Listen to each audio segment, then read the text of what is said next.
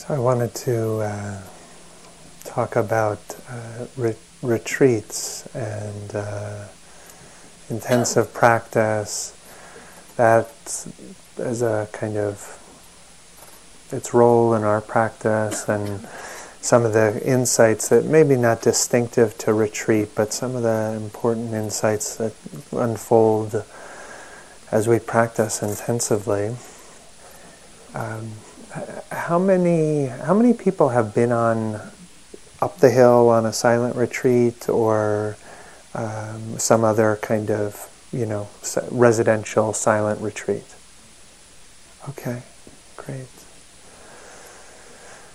So in this in this tradition, in the insight tradition, um, they usually range from a weekend to three months or more, and um, mentor of mine, uh, Gil Fronsdal, said that uh, said just like there are, you know, natural uh, national parks to honor, like the beauty of the landscape.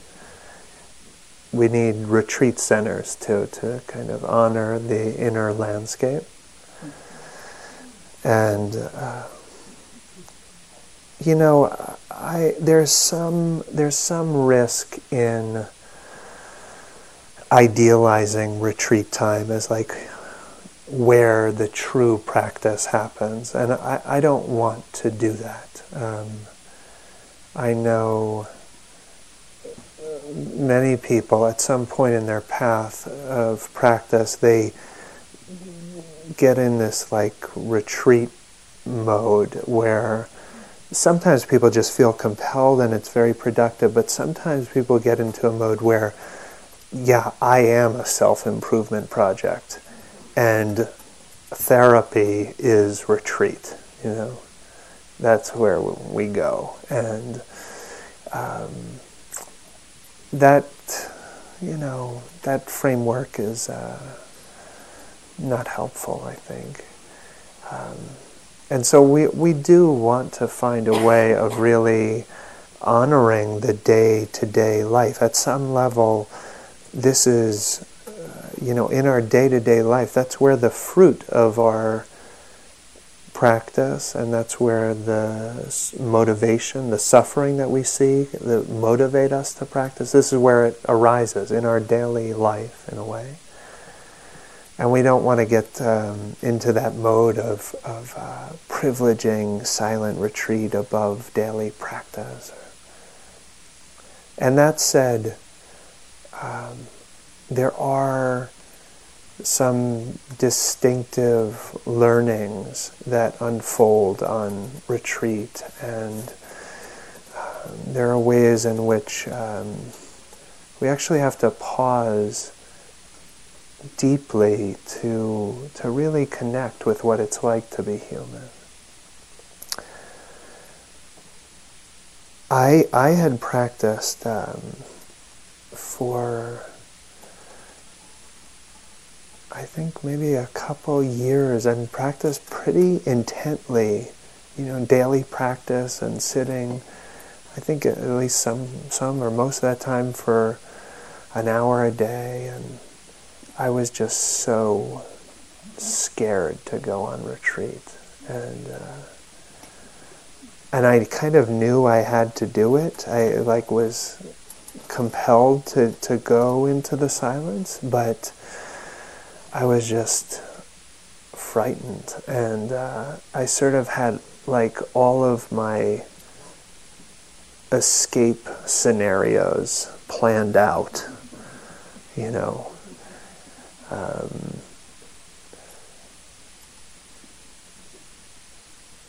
and of course, it was different than I uh, anticipated. Getting hot again in here? Is it okay? Yeah? It's warm. Warm. Summoning, magically summoning Katie. Thanks. Um, so I can remember, uh, I can remember kind of trying to plan out what would happen on retreat, like how it would go, what I would learn, what I would let go of, how I was going to suffer, how I was going to get get free, and yeah. But we don't actually know. That's part of the the adventure of it. Um, uh, you know, some people some people ask, like, you know, you tell people you're going on meditation retreat and the first thing they think is that it's sort of like kind of a spa sort of thing. Like, you know, and they're, they, they're like, oh, that sounds amazing. And then you're like, uh, yeah, we just, we kind of get up at five or six and just meditate all day and don't talk and, uh, kind of eat simply, and then they're like, really? And they ask, like, uh, quite understandably, like, why? Why? As I've been asked, like, many times, like, why would you, no offense, Matthew, but why would you ever do that to yourself, right? Um, and I, I understand that, but the question that comes up in my mind actually is, um, is, you know, what, what do people think they're avoiding in not going on retreat?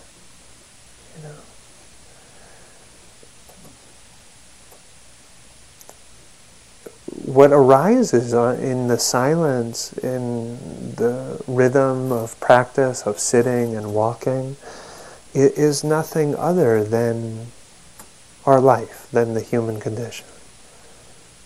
And um, it can feel like somehow in not practicing intensively um, that we're somehow get to get to avoid something. But in an important sense, uh, no, we're actually um, what unfolds on retreat, we can't, it's easier to like fidget our way out of it when we're not on retreat, right?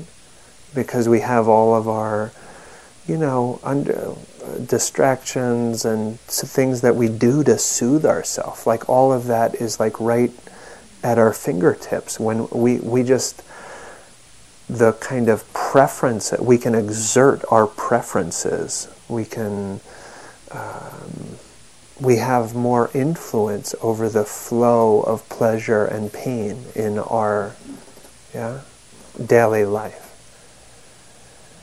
But that really kind of obscures the fact that the this is part of the human condition and that there's some kind of fatigue that we feel in sort of always trying to kind of um, fidget our way out of discomfort. And retreat practice is a kind of invitation to move from a mode of getting what we want into a mode of, uh, of learning from life. And it feels different and it's. Uh, nourishing in a different way. This is Thomas Merton, Trappist monk. Uh, he said, uh, To allow oneself to be carried away by a multitude of conflicting concerns, to surrender to too many demands, to commit one, oneself to too many projects, to want to help everyone in everything, is to succumb to the violence of our times. Some of us need to discover that we will not to begin to live more fully and will, until we have the courage to do and see and taste the ex- experience, um, to do and see and taste and experience much less than usual. For a person who's let themselves be drawn completely out of themselves by activity, nothing's more challenging than to sit still and rest, doing nothing at all. the very act of resting is the hardest and most courageous act a person can perform.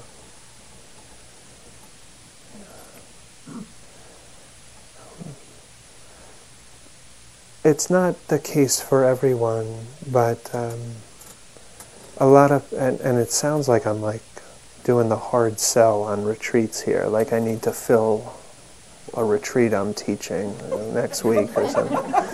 I don't mean to sound too evangelical about it, but um, uh, a lot of people report that uh, that their sense of their practice, their practice really began when they went into this silence. That the um, it's not, again, to be dismissive of daily practice, but there's a sense that they actually needed the container, they needed this kind of the structure, the simplicity, the camaraderie, the sangha. They needed the the silence. Actually, to get more deeply in touch with what they care about most. And so uh, a lot of uh, people find like when they actually sort of tell the story of their practice, retreat was a kind of formative beginning.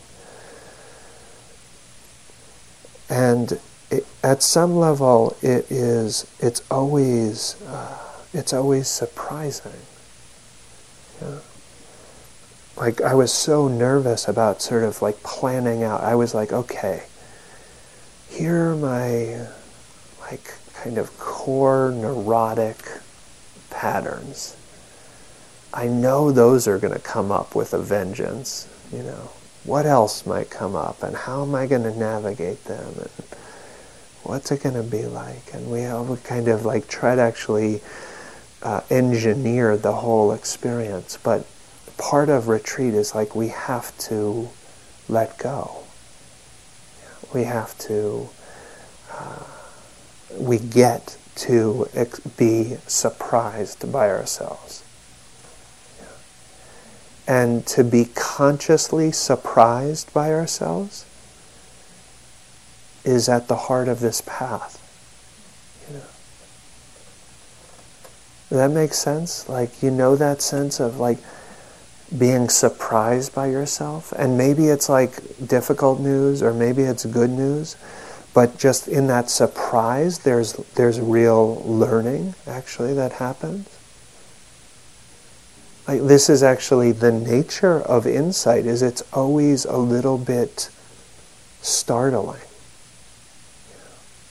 It's always like maybe there was some dim sense of the understanding, but then the dots like suddenly connect in a very clear way. And we actually, the heart like opens to the Dharma in a different way.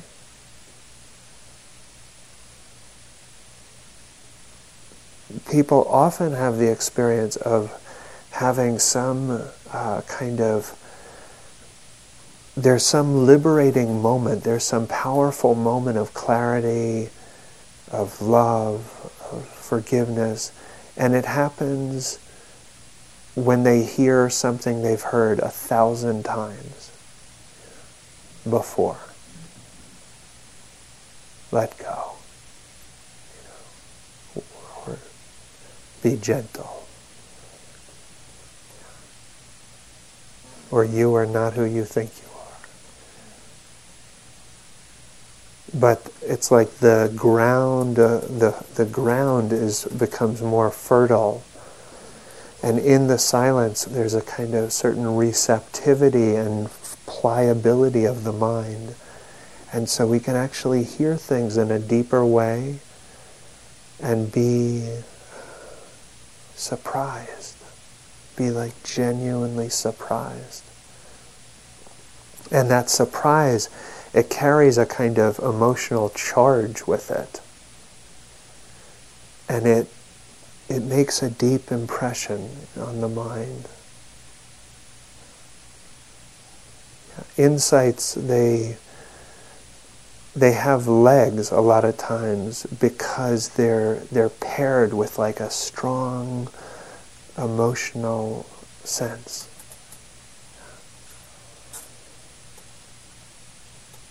And so retreat is is by its nature surprising. Um, Oscar Wilde said that the secret of life is to appreciate the pleasure of being terribly, terribly deceived. Yeah. It's like a favorite quote of mine. Uh, I don't know what that says about me, but um, yeah, that you know the the experience of like how do we what does it feel like to wake up to delusion? What does it feel like to um, to notice something that's been flavoring the mind for a long time. What is that actually like? And it is, it is startling. It is startling.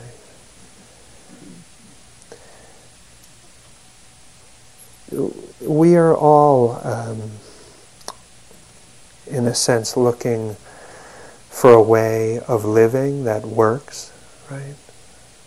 we're looking for a way of living that works for ourselves and for our families and communities or society more broadly. And we don't often think of ourselves in this way, but you could say that we are all um, philosophers of happiness. That we've all developed a kind of philosophy of what the good life is, of what it means to be happy, of how one gets happy. We all have that philosophy. And in a certain sense, we're, we're living that philosophy. We're playing that out. We're playing out what our ideas about happiness are, of what, what's going to deliver for us. You know, And part of what we actually get to see in retreat is what we believe about happiness, what we believe about what's possible, what we, the ways in which we've equated pleasure and happiness, the ways in which we've equated the absence of difficulty and happiness. And in retreat, we actually get to see how what what is our philosophy of happiness. And so you could say that we, we come on retreat to understand what can and cannot make us happy. The Buddha said that we were kind of um, we, we didn't fully respect how happy a human being could be. That we actually underestimated what the, the capacity of the heart.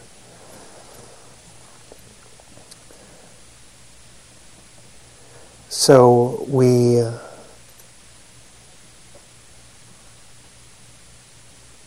in our lives we're um, quite naturally focused on um, arranging the conditions of our life to our liking, you know. And that's a huge part of what we have to do as human beings. We need to like take care of things and make sure we have food and shelter and all these things. Uh, but what gets lost in that is that the mind mediates all experience. And so we, we don't often you know, turn to actually look at the mind itself and what it's doing to experience. This is Sam Harris. Um, our minds are all we have. They're all we've ever had. And they're all we can offer others. Most of us could easily compile a list of goals we want to achieve or personal problems that need to be solved. But what's the real significance of every item on such a list?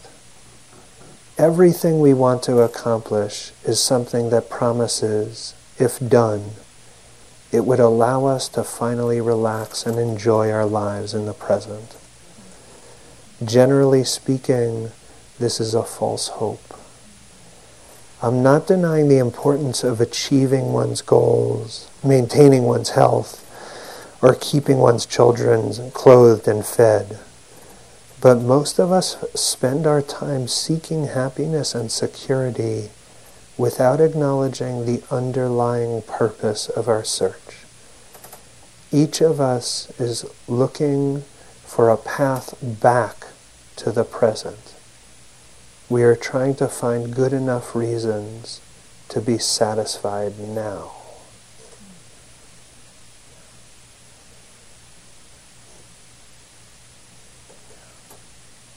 Trying to find good enough reasons to be satisfied now. Quite naturally, we um, spend our lives trying to optimize the conditions of our life and to arrange conditions how we want them.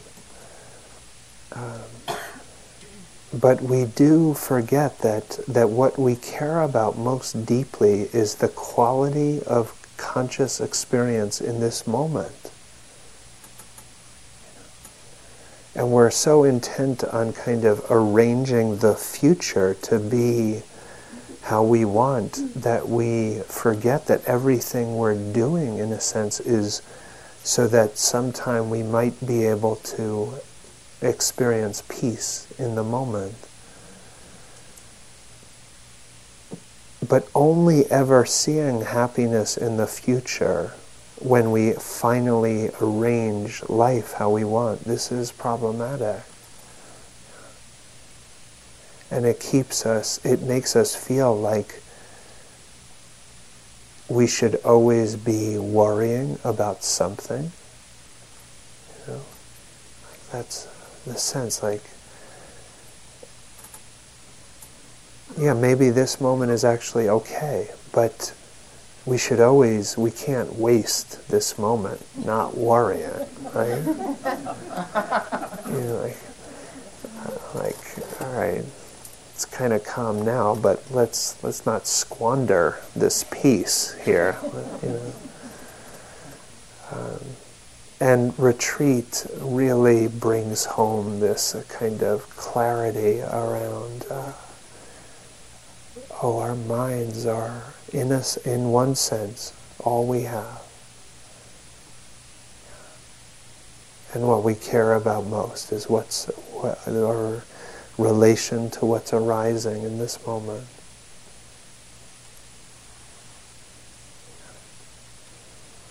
And so the there's this kind of um, a clarity that kind of dawns around um, in just seeing the ways in which clinging uh, can never fully satisfy the heart. You know, that, that the kind of compulsive attempt to like rearrange all of our lives to like finally get it just so. That this this arises out of clinging, and that clinging is always like a little unsettling for our hearts. And so um, we are actually practicing in a way not getting what we want, but, but letting go. And in that process, um, there's this kind of um, this this longing that we start to notice um, that you know we thought we wanted life to be just so, but what we really deeply long for is peace. Sort sort of what's what's closest to the heart is like all of the activities of body and mind in a certain way are in service of fostering peace.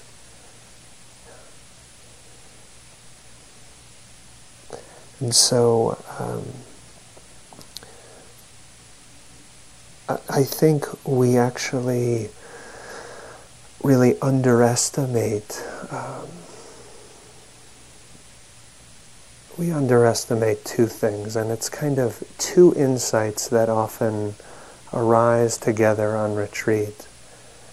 Um, we underestimate how intense it is to be human. And we underestimate the capacity of the heart. That we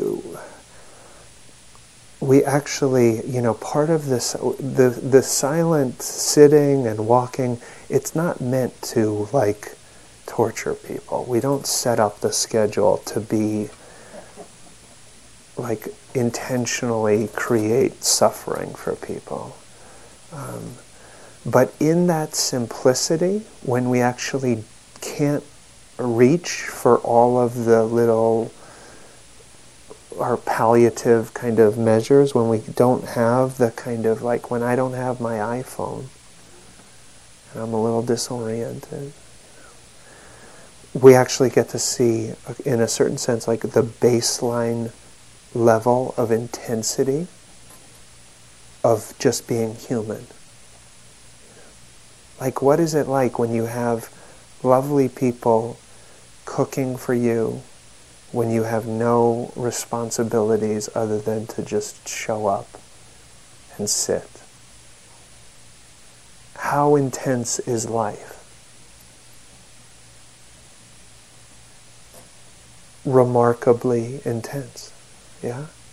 For those who have been on retreat, you know it's like, whoa, this is what it's like to be human? this is what it's like just to be alive. And that intensity can be kind of, uh, yeah, almost startling. Not in a bad way, but it's just, uh, it's, I was just so surprised. Like, wow. This, it is like, it's like really intense to be human. And in a certain sense, I had missed that in my normal life because I was sort of dampening the intensity with other things, you know? With, you know, reaching out for in various kinds of pleasures, which is, is fine, but it actually obscures the intensity of being human. And when we're when we're trying to constantly soothe intensity by piling on more intensity, you know, it it actually it kind of fatigues something in the heart. It creates a little sense of alienation from alienation from life. You know that experience of like something intense is going, and so we just like pile on some other intensity to like quell that the first intensity, and then at the end of the night, you know, it's like, well, we know what it's like, yeah, just and. Uh, you know, so here, like, in practicing in in the retreat, we're we're sort of trying to to meet and meet the intensity of being human, not with more something, but with relaxation and ease, wisdom.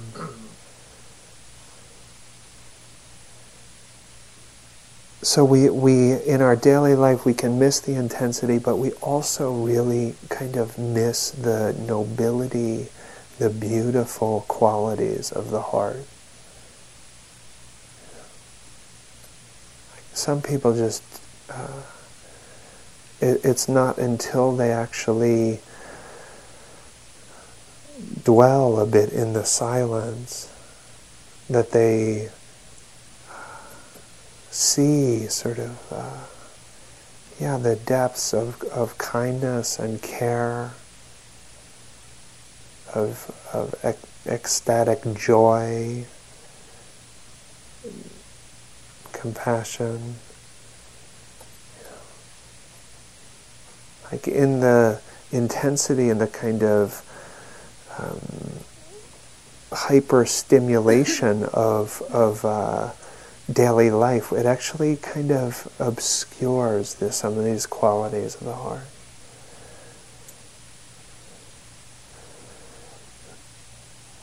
So one one uh, kind of story that that um, reminds me of what, what we're doing in this practice is uh, maybe I've shared it here. Uh, a friend of mine was at uh, was doing a dance workshop, and uh, and it was it was not it was not a um, it was not like classic you know it was not like ballet. It was it was a kind of dance where you're like putting your mind into your body you're finding ways of using dance to express your autobiography in a way, you know. It's quite beautiful, uh, you know, and so it's it's just um, it's just like how do how do we let the body speak, you know, and the music is always good, and you know, so it's just like okay, it's a very expressive mode, and at some point in this, you know, two or three day workshop, the teacher said, okay I want you to turn to somebody. It's whatever, 100 people, strangers, doing the workshop together. I want you to turn to somebody. And here's your assignment. For the next two hours, you're going to dance together. And your job is to fall in love with them.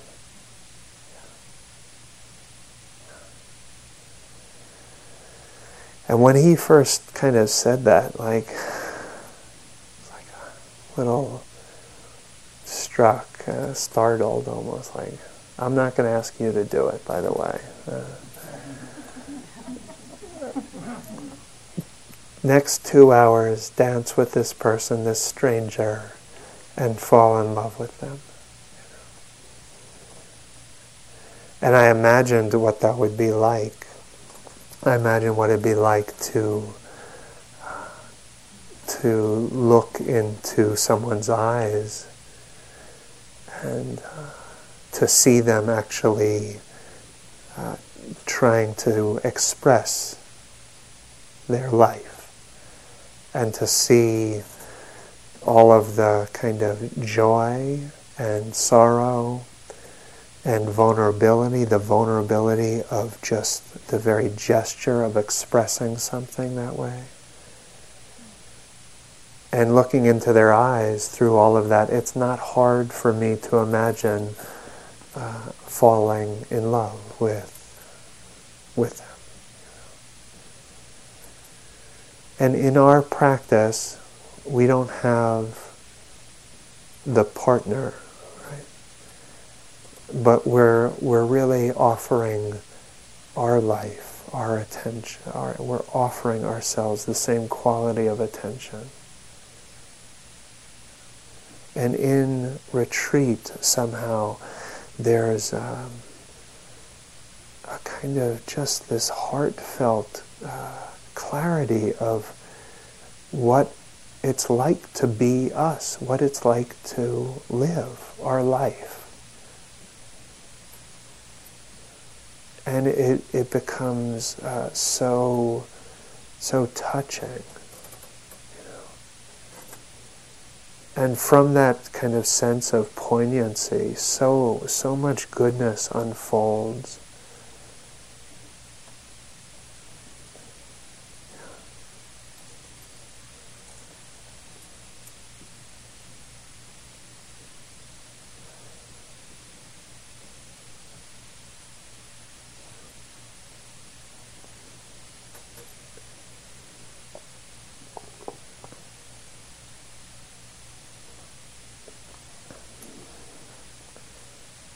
Now, um, all of this, uh, it's easy to get um, too serious on retreat. In fact, that's probably the default position. Is there's a we get too serious, but I take a lot of heart in Suzuki Roshi's comment. Uh, he said, uh, "What we're doing here is so important. We better not take it too seriously."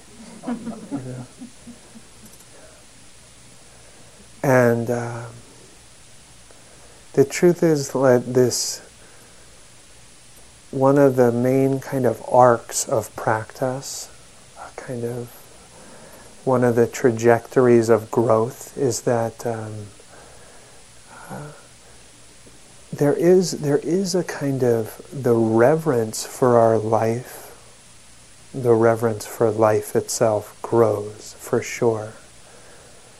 But there is more and more lightness and ease and humor. You know. There's more and more just the sense of, of uh, spaciousness and almost like the playfulness of life. Sometimes I sound too serious. Sometimes I even sound depressed. Don't laugh that hard.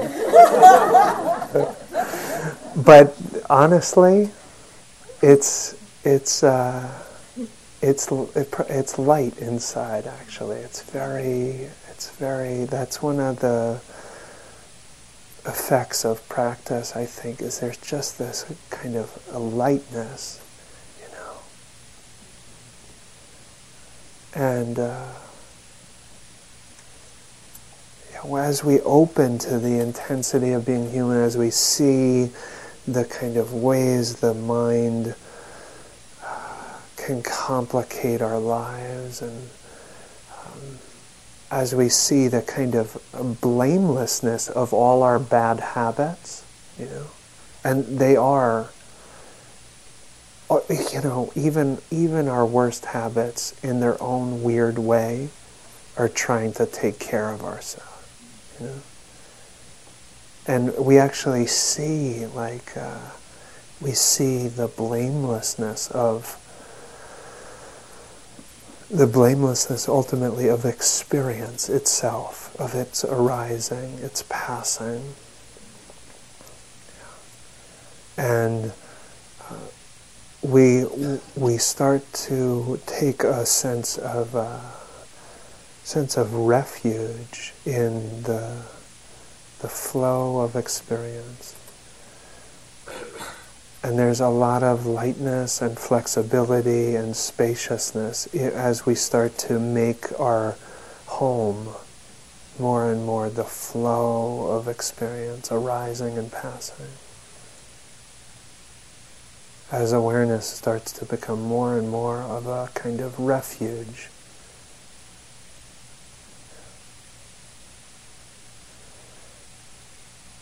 on retreat, we know we, we sort of have are confronted by two choices. Either we're going to let go, or we're going to really suffer. you know, yeah, maybe both. We alternate, yeah. But there is this sense of like, you know, uh, yeah, I, I'm, I, I want to let go. And to let go is really to let go into the flow of experience, pleasant and unpleasant. And that starts to feel safer and safer to do that. We start to develop a kind of confidence in letting go. And the mindfulness um, makes our makes our inner life feel safe.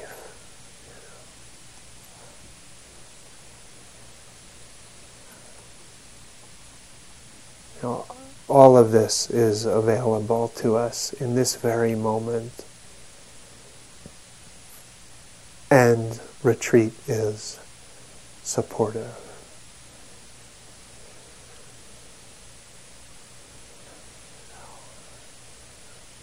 Sit for a moment.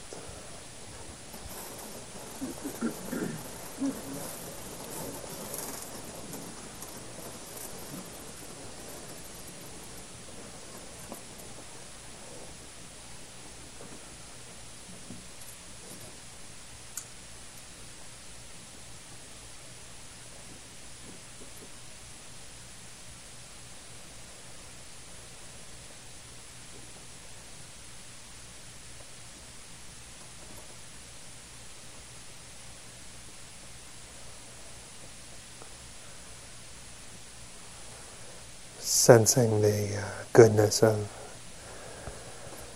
coming together in this way.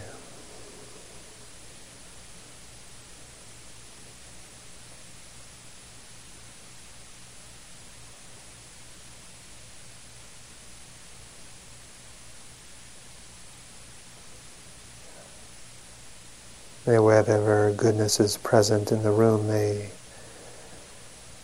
it reminds you of your own goodness.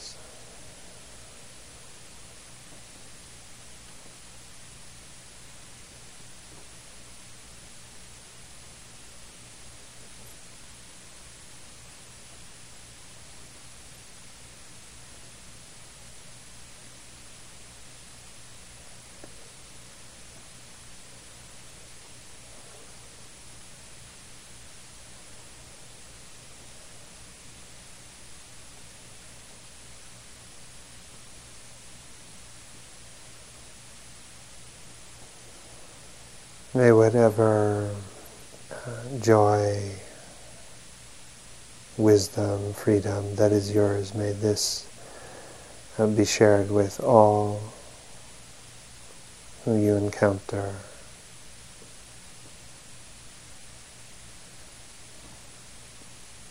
May our lives be, in some small way, a quiet blessing for others. A cause of less suffering, more safety.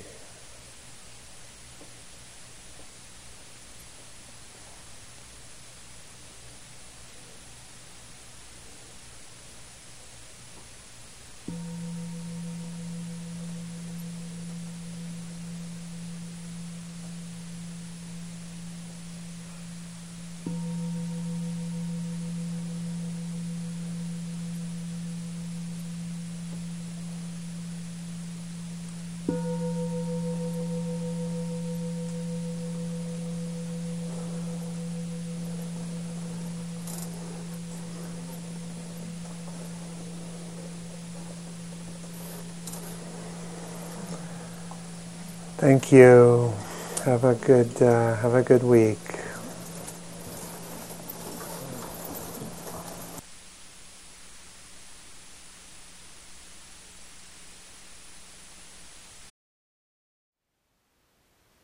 Thank you for listening. To learn how you can support the teachers and Dharma Seed, please visit dharmaseed.org slash donate.